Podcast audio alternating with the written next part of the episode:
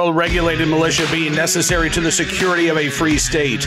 The right of the people to keep and bear arms shall not be infringed. Welcome to another edition of Bearing Arms, Cam and Company. My name is Cam Edwards. I'm glad you're with us on the program today. What are we going to be talking about? You know, we're going to be talking about Rahimi. Oral arguments at the Supreme Court. Uh, in fact, they uh, just wrapped up as I uh, sat down to do the show. Was listening the entire time.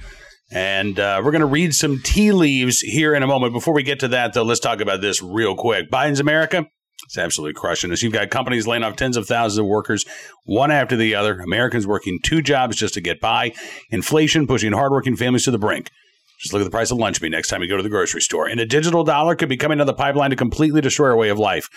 The truth is, you need a plan. You know it, and I know it. And that's why you should call Goldco. So you can diversify your savings and investments with gold and silver before things get worse. They're a six timing 5000 winner, 2022 Company of the Year, thousands of five star reviews, and they've helped people like you and me place over $1 billion in gold and silver. They're offering up to $10,000 in free silver while supplies last. And if you call them today, qualified callers will get a free Ronald Reagan half ounce silver coin. So don't wait. Call Goldco at 855 412 3806 today. That's 855 412 3806. All right. So I thought about how am I going to try to encapsulate almost two hours of oral arguments into a, a, roughly half hour show. Um, so, what I'm going to do, I, as I was uh, taking my own notes, I'm also following uh, several 2A folks on uh, X.com. So, you're going to be uh, seeing Mark uh, W. Smith's thoughts, uh, Kostas Moros's thoughts. Um, and a couple of other folks, Firearms Policy Coalition. I think I've got a, a tweet or two even from Tom Gresham. Um, again, talking about and responding in real time to the oral arguments here in Rahimi. Um, so one of the things that became very clear early on uh, is that uh, this case may not hinge on uh, the due process protections or the lack thereof of uh, stripping somebody of the right to keep their arms in a, uh, a civil uh, restraining order as opposed to you know a criminal conviction or an adjudication of mental illness. that that is, I think, a almost a tertiary concern, but one of the the first issues that was addressed okay is, is, the standard. What is the standard that's being used here? The DOJ's briefs had talked about the Second Amendment only applying to law abiding, responsible citizens, and so that was one of the first things that. Uh, uh, the justices started to drill down when they were questioning the Solicitor General, uh, Brett Kavanaugh, with a, question. Uh, so there's no difference, he said, between responsible and dangerous. And the Solicitor General said basically no, that, that dangerous is the key. So when the court references law abiding responsible citizens, uh, it's the government's position that there are basically two separate things, right?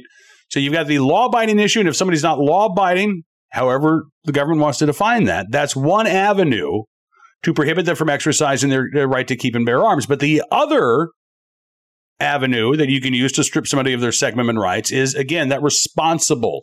Are they responsible citizen?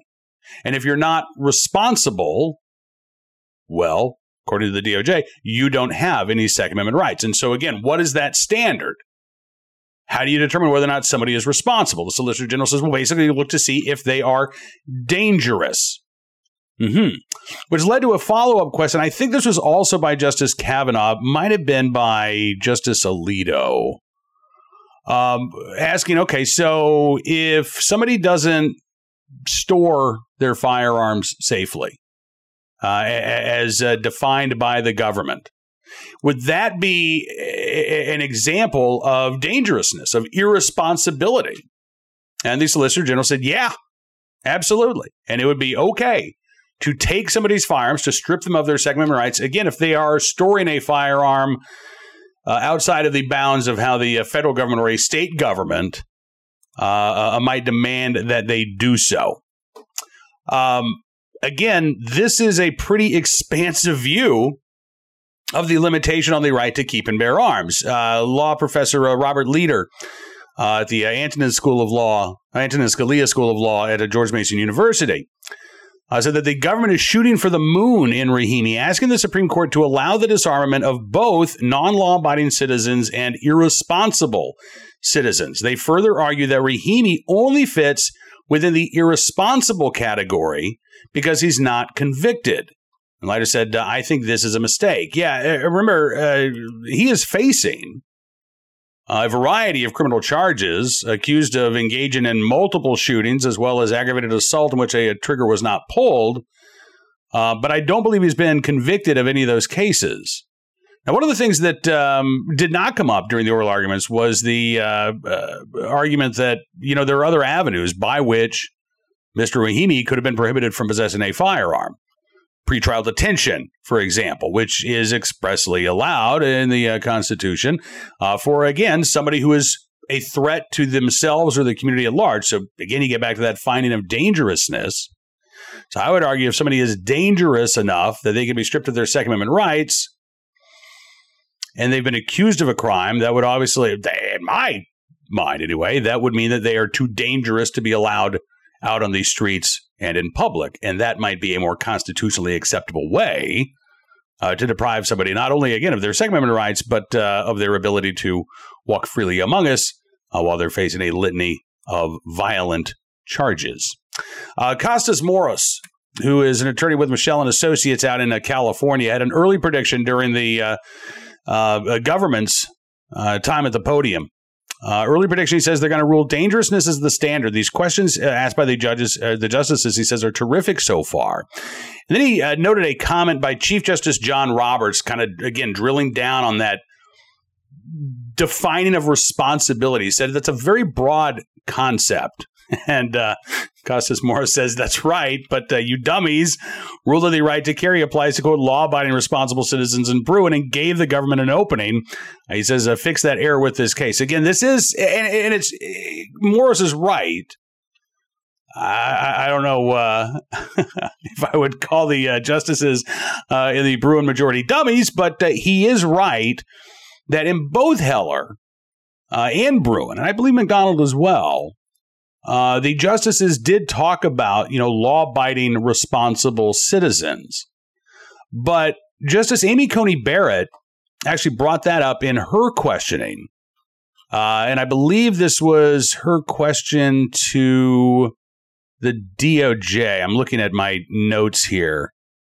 Um, and she said that phrase was used to describe the plaintiffs in these cases. The plaintiffs in these cases were law abiding, responsible citizens. But she suggested that that, that descriptor of the plaintiffs in Heller and the plaintiffs in Bruen was not necessarily meant to describe the scope or the limits of who possesses the right to keep and bear arms. Um, which I thought was an interesting distinction. And I thought it was uh, uh, noteworthy that uh, Justice Barrett uh, pointed this out and made this distinction from the bench during oral arguments. Um, they also did bring up, as I said, the due process protections, although I think that was a, a bit of a tertiary concern, at least was the secondary issue that came up. Uh, as uh, Mark W. Smith, Four Boxes Diner, excuse me, reported on uh, uh, X, he said the court uh, moving to due process protections, a court associated with 922G8, and wants to understand what happens if a person subject to that federal statute, barring them from possessing a firearm, needs a gun for self defense. The Solicitor General admitted that there's no challenge available in the federal system.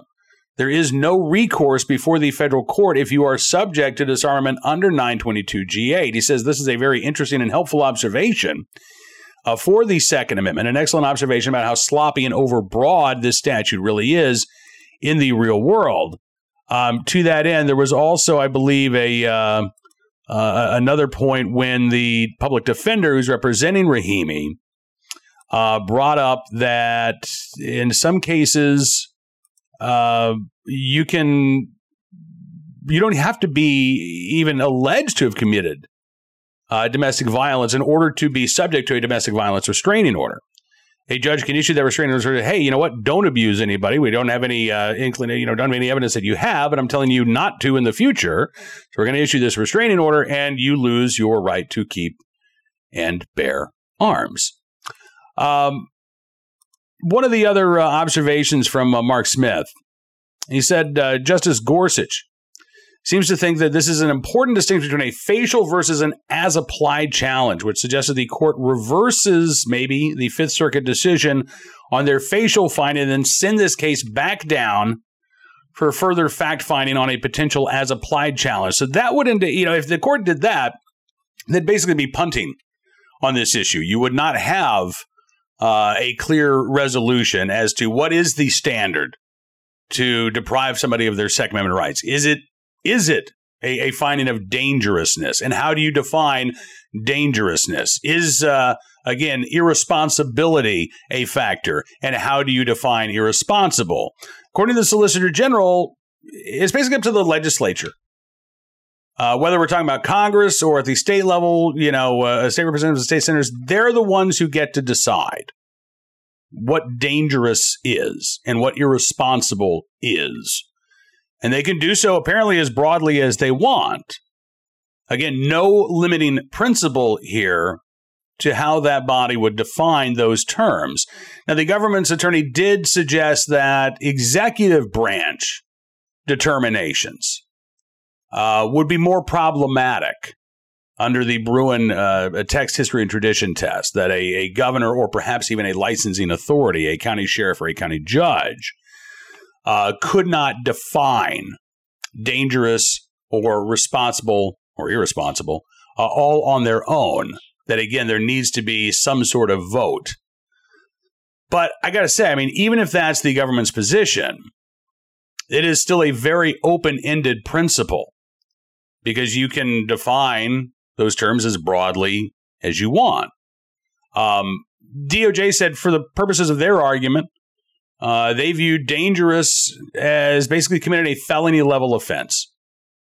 Um, but responsible basically covered, uh, you know, uh, again, a, a, a finding of dangerous. In a way, was circular logic uh, on the part of the uh, the government here. Uh, and the government also argued for a very expansive interpretation of the Bruen test as well when they argued that you can look beyond regulations to justify modern gun laws. Again, this is something that Mark W. Smith pointed out. Uh, the government's attorney said it is not a regulation only test. Uh, also, looking at the level of generality of historical analogs, the DOJ wants to destroy the Bruen methodology and wants to justify all modern gun control laws at a very general level.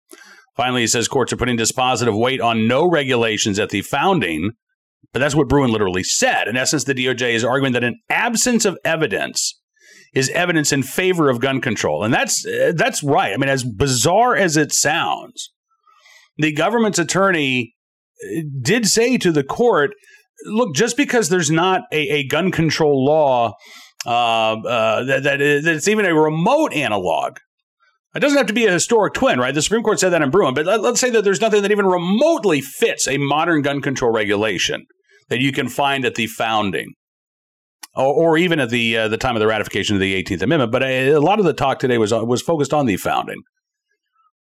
The DOJ's attorney says that doesn't matter. Uh, the absence of regulation does not mean that particular gun control laws aren't allowed.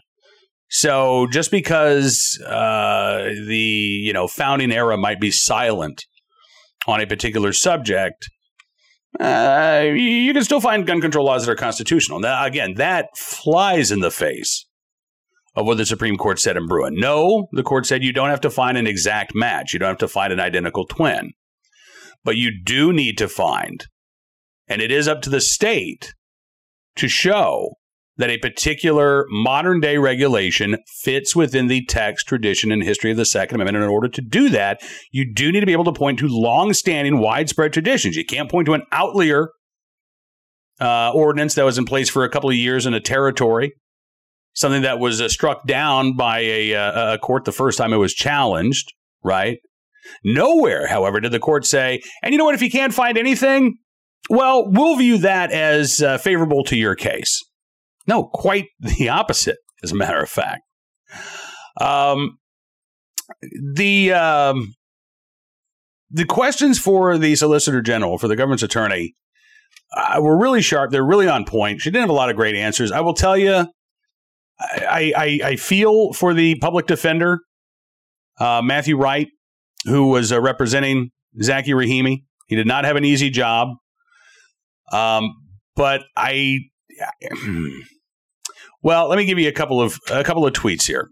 Mark W. Smith who is an attorney himself, said uh, Justice Alito is asking about the form of orders banning people from having guns. Speaking a bit to federal law 922G uh, 8 versus the state court domestic restraining orders. The court asks the Rahimi attorney whether his client is dangerous since he's been shooting at people.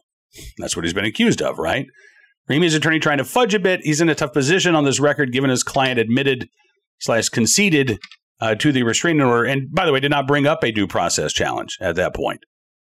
Um, the case that had been argued up to now, Zackey Rahimi, is problematic, but it did look to me like Wright got a little flustered. Uh, I should say it sounded to me because I wasn't looking at video, but I was listening to the uh, audio of the oral arguments. It sounded like he got a little tripped up uh, and it kind of lost the plot uh, in a couple of places. Um, while the attorneys who were, uh, you know, following this in real time were, I, I think, very kind uh, to Wright. some of the some of their followers who I don't think are attorneys were a little more blunt in their criticism. Does it feel like Rahimi is losing this to you? Feels very disjointed in the responses to the questioning. Rahimi returning is the bed. Uh, the justice is right. The attorney is running from his argument. Uh, he needs to stand firm and put it in the hands of the court to follow Heller and Bruen. And, and it did, again, seem at times uh, like the public defender was kind of running away from the argument that uh, uh, he was making. Um, all said, though, I think that if we're going to read any sort of tea leaves, and it's, again, it's very difficult and maybe not wise to do that based only on the questions um, but there were a couple of things that that emerged. The the liberal wing of the court, I think it was patently obvious. Um, they view this as a chance to undo uh, Bruen to one degree or another. Uh, if they can get uh, two of their colleagues from the more conservative wing of the court to sign on.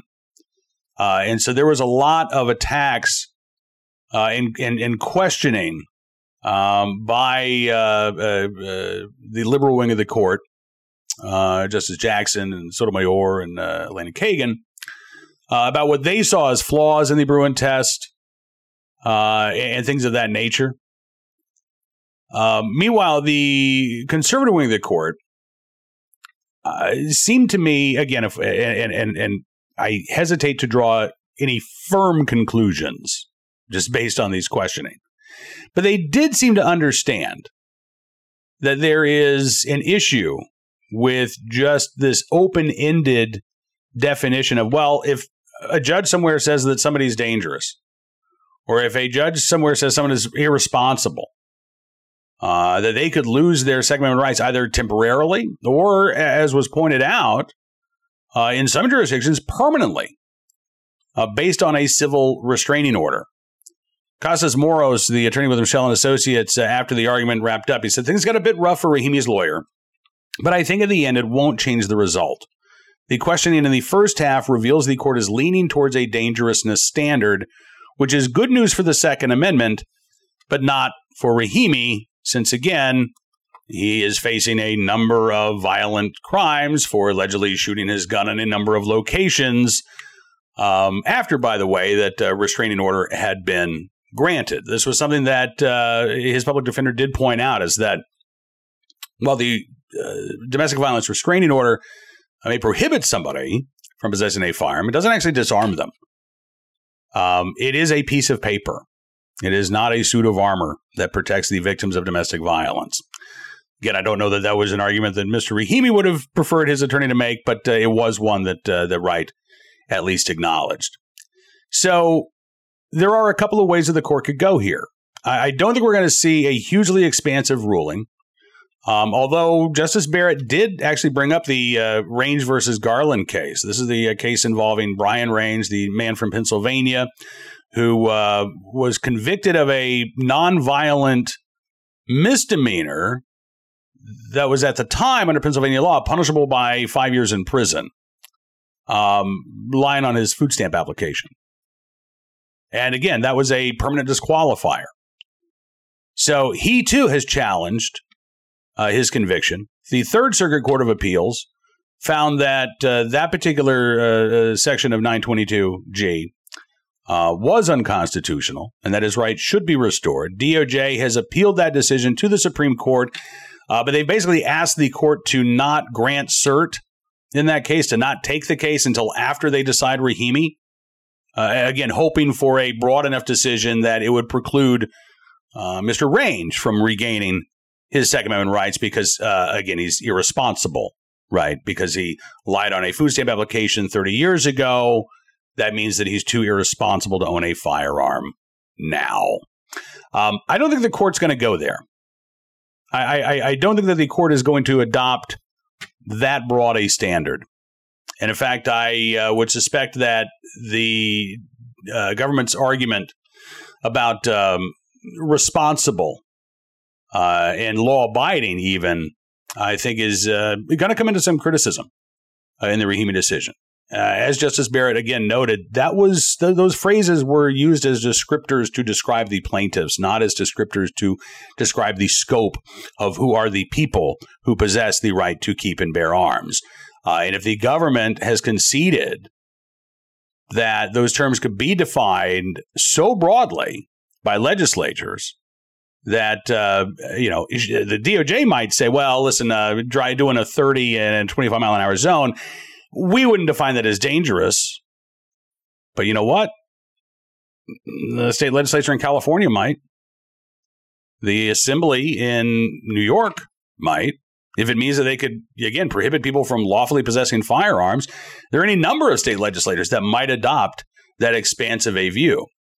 Um, so, if there is a dangerousness standard, I think the court's also going to have to define what amounts to dangerousness?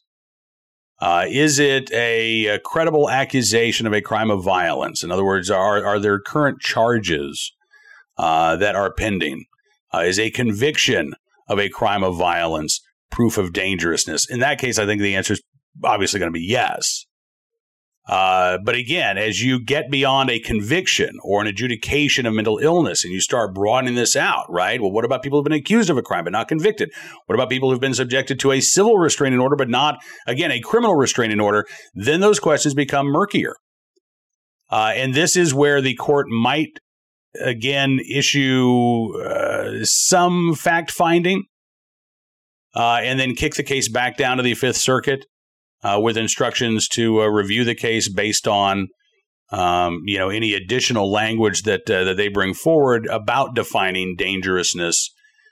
I, I again, I could be completely wrong about this, but I get the sense that the, um, the government is going to reject out of hand, or that the Supreme Court is going to reject out of hand the uh, government's contention that uh, responsible or irresponsible, as the state legislature uh, chooses to define it, or Congress chooses to define it, would be enough uh, to strip somebody of their Second Amendment rights. I, I, I feel again, it could be completely wrong, but I feel fairly good about predicting uh, that that argument is going to fall flat with a majority of the justices. But yeah, we could get a. I think we're. I think we're likely to get a pretty narrow ruling. Um, again, it could be that the Supreme Court majority says, you know what, let's kick this case back down. Um, let's uh, uh, give some instructions to the Fifth Circuit and see what they do with it that's a distinct possibility. So Rahimi could be coming back before the Supreme Court uh, in the next couple of years. The court could uh, again allow the Fifth Circuit to uh, flesh out these issues and then weigh in once more. But I, I if they do that, I, I, I don't think that they would take that step again without providing some additional guidance uh, to the appellate courts and to district court judges around the country. And I suspect that that guidance again I think that there are five votes there with the understanding that um, we are talking about a fundamental right, not a second class right, not something that can be, you know, easily stripped away, and that that right must be respected when determining whether or not somebody meets that dangerousness standard.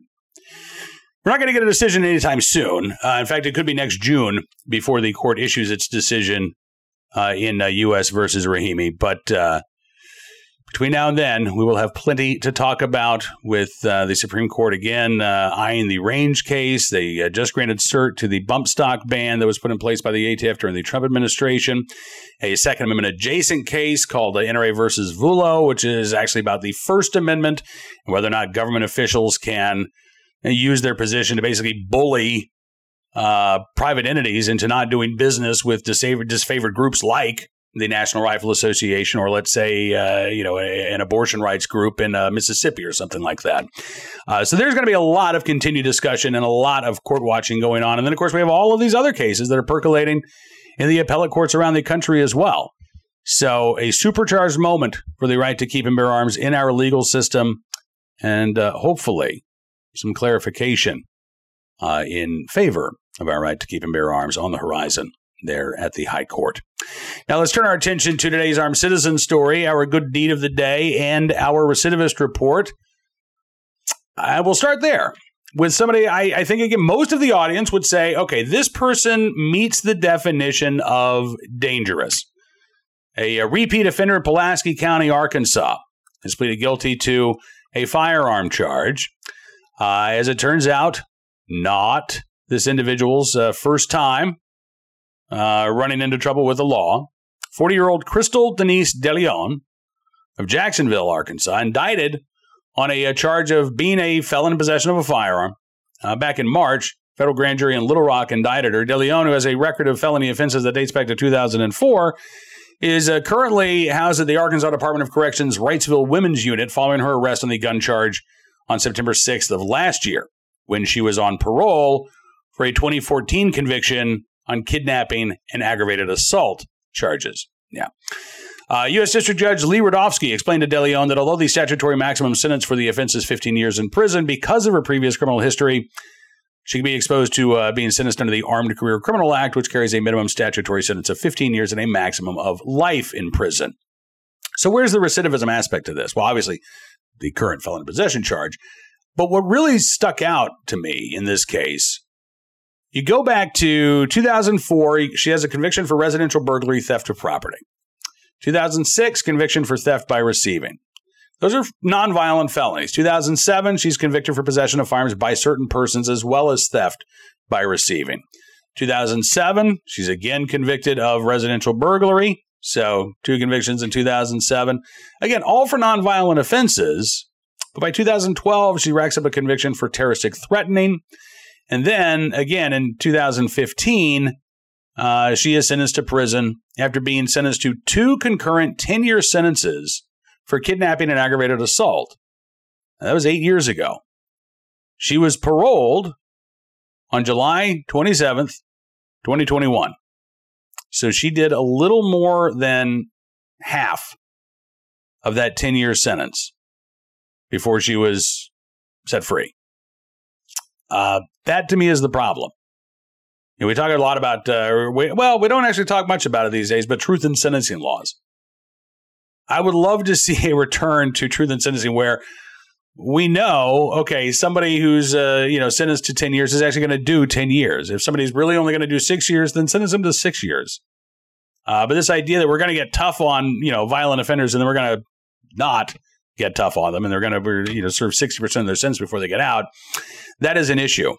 Uh, and it is an issue here with uh, Ms. DeLeon in Arkansas, who, again, I think most people would say at this point, yes, meets that definition of dangerous. You've got uh, a series of nonviolent offenses that probably would not lead to a finding of dangerousness. But once you get into, again, terroristic threats, assault, kidnapping, at that point, yeah, you have probably lost your right to keep and bear arms. Today's armed citizen story from the Los Angeles area where a, uh, a homeowner pulled a gun on armed intruders as he was just walking up to his front door. Now, what's interesting about this, well, first of all, is Los Angeles. And this individual apparently was a concealed carry holder. LA County had very few concealed carry holders, but from what I understand, they've issued about 15,000 concealed carry licenses since the Bruen decision was handed down. And that, that I think is actually about a month or two old. So it may be more than that by now. Uh, and it appears that um, uh, this individual who was targeted uh, was, in fact, um, one of those few individuals you know, in a uh, county of what, uh, almost 10 million people, who is licensed to carry a firearm. It's happened Saturday night. The homeowner pulls in. He, he, he's got a gate, right? So he pulls his car in. The gate starts to close. He's about to walk through his front door when a guy wearing a mask and carrying a gun comes up behind him. Uh, the homeowner actually like drops his. He had a cup of hot tea apparently in his hand. Drops the cup of hot tea. Draws his own gun. Starts shooting. He uh, spoke to KCAL uh, and KCBS in Los Angeles. Uh, wanted to remain anonymous. I understand. Um, he said he had to fight back. He says there were actually two armed men. He said it was completely unsafe. I have a five month old baby. I feel unsafe, but I'll take matters into my own hands. I have, and I will continue to do so. Now, according to uh, police, at least one of the would be intruders fired back at the homeowner before they took off, jumping uh, over the front gate and left empty handed. Um, the homeowner says he called 911 but was uh, unsatisfied with the investigation and requested a detective come back to his home to further look into the matter. Uh, Captain Aaron Ponce with the LAPD uh, told KCBS that he's never seen a quote brazen burglary attempt in the area. He says, I haven't seen that since I've been here. I don't recall any such event like that where the suspects came into somebody's yard and approached them in that manner, and certainly not in that neighborhood. Well, maybe one of the reasons why they felt empowered to do so is again because the odds of running into an armed citizen are pretty low in Los Angeles County. Homeowner actually says uh, this is not the first time that his family's been targeted. He says in June, burglars broke into his home and have yet to be caught. Uh, and he said, I had to take matters into my own hands. He said, to make this clear for anybody else out there, there's nothing in my house worth dying over to come in here and try to get, but I'm willing to die for my family. And I'm willing to kill for my family, the homeowner said. You know, in this case, again, this was a, a justifiable case of self defense. This guy was attacked as he was getting into his home. I don't think this was a matter of taking matters into his own hands as unless we want to talk about you know uh, personal safety and security being the matters in question. We don't get assigned a police officer to walk around with us as our personal bodyguard. Unless you know we're an elected official. Um, most of us we are our own security team right? I, again i don't see that as taking matters into your own hands. I do see it as taking responsibility for your own safety. And i'm glad in this case the homeowner apparently went through the steps of obtaining a concealed carry license. Not an easy thing to do, even in a, a, a post Bruen environment in uh, Southern California, uh, and was able to protect himself and his loved ones when he was targeted by uh, armed attackers over the weekend. Finally, today, our good deed of the day in the right place at the right time, willing and able to do the right thing. A school resource officer in South Carolina who was uh, raising funds to help a, uh, a student there uh, get a little more mobile. Um, this was in Greenville, South Carolina. School resource officer, who, by the way, unnamed, not doing this for uh, any personal attention, um, but I guess has bonded with this uh, student, 17 year old named Christina. She's a, a junior um, she's in a uh, self-contained special ed class at Greenville High School. She, um, according to Fox Carolina, has shown great progress in operating a motorized wheelchair. She now has a lot of newfound freedom and independence at school, but her family does not have a wheelchair accessible vehicle. So when she leaves school, mm, that independence and mobility is really taken away. Um, the Greenville, South Carolina Police Department so let's come together and make a difference in Christina's life. She's a bright and joyful individual who deserves the chance to thrive, help bring us independence and happiness to Christina and her family. And the SRO actually started a GoFundMe uh, to provide the family with an electric wheelchair loader that can attach to a hitch. So you don't need to get a whole new vehicle, but she can actually take her motorized wheelchair home and use it when she's out in the community with her family. Again, a great cause. Um, and I am happy to report that it was a, a, successful endeavor as well. Took a look at the GoFundMe this morning, and it has raised five thousand nine hundred and ninety dollars. They were hoping for twenty five hundred, uh, and so they have uh, again more than doubled uh, what they were hoping for. Christina is going to get that uh, uh, mobility outside of school hours, and again, it's all because of a school resource officer who saw that need, reached out to the community, and the response of so many good Samaritans who uh, want to make sure that uh, Christina keeps that smile on her face. So, uh, for everybody there in Greenville, South Carolina, thank you very much for your very good deed. Now, that is going to do it for this edition of Bearing Arms Cam and Company. I want to thank you for being a part of the program as always. I am looking forward to being back with you again tomorrow. Hopefully, we'll have a guest this time around. I just wasn't sure what time I was going to be able to do the show. Uh, and I didn't want to have a uh, an attorney hanging around waiting on standby. So we'll uh, get back to our uh, normal Cam and Company format tomorrow. But uh, until then, be sure to check out BearingArms.com throughout the day. We're keeping you up to date on all of the latest Second Amendment news and information from across the nation, including Everytown spinning big in a Northern Virginia school board race for some reason. Yeah, and if you like what you see, maybe not in terms of the uh, news we're reporting on, but at least how we're reporting it, I would encourage you to become a VIP or VIP Gold member. All you have to do, is go to bearingarms.com slash subscribe, use the promo code GUNRIGHTS, and you can get a significant savings on your membership. We're going to give you exclusive content you won't find anywhere else because your support matters, and it really does make a difference. So thank you again. Enjoy the rest of your 2A Tuesday. We'll see you back here tomorrow. Until then, be well, be safe, be free.